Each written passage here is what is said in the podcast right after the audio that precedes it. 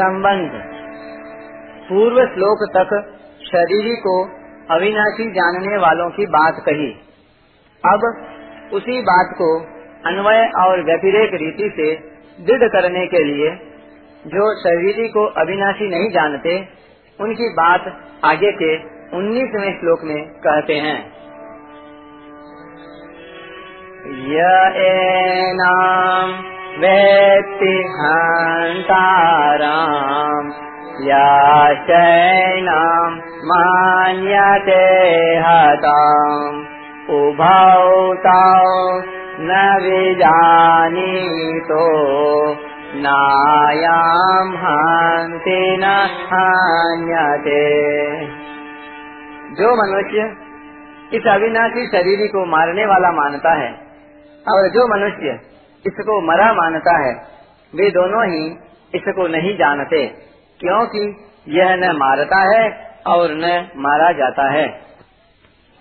व्याख्या यह एनम व्यक्ति हंतारम टिप्पणी।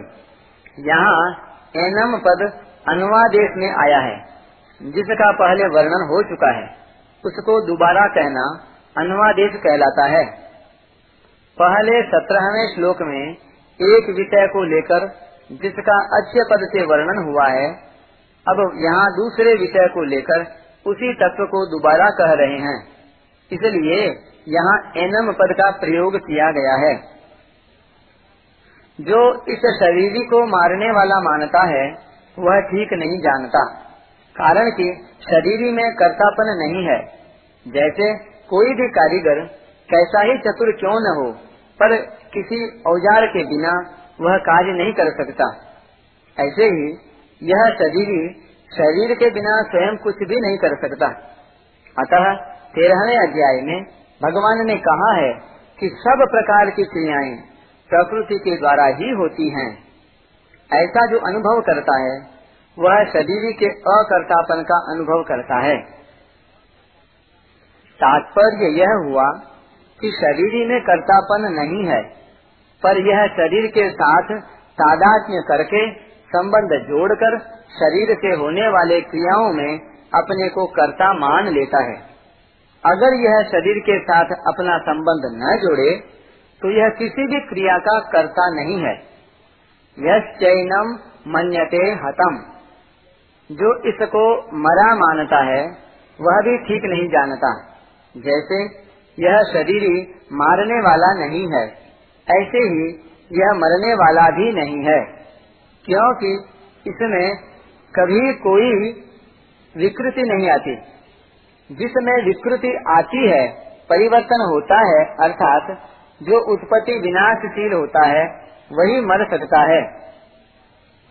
उभौ तौ न विजानी तो नायम हंति न हन्यते। वे दोनों ही नहीं जानते, अर्थात जो इस शरीर को मारने वाला मानता है, वह भी ठीक नहीं जानता। और जो इसको मरने वाला मानता है, वह भी ठीक नहीं जानता। यहाँ प्रश्न होता है कि जो इस शरीर को मारने वाला और मरने वाला दोनों मानता है, क्या वह ठीक जानता है? इसका उत्तर है कि वह भी ठीक नहीं जानता। कारण कि यह शरीर वास्तव में ऐसा नहीं है। यह नाश करने वाला भी नहीं है और नष्ट होने वाला भी नहीं है। यह निर्विकार रूप से नित्य निरंतर ज्यो का त्यों रहने वाला है।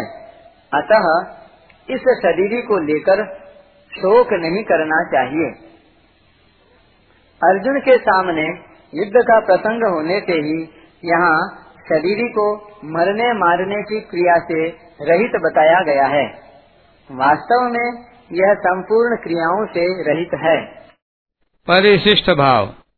यह शरीर न तो किसी को मारता है और न किसी से मारा ही जाता है। इसका तात्पर्य है कि शरीर किसी क्रिया का कर्ता भी नहीं है तथा कर्म भी नहीं है और इस समय कोई विकार भी नहीं आता।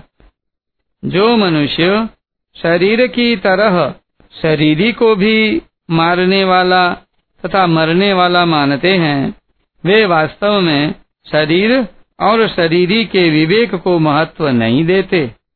इस समय स्थित नहीं होते, प्रत्युत अविवेक को महत्व देते हैं।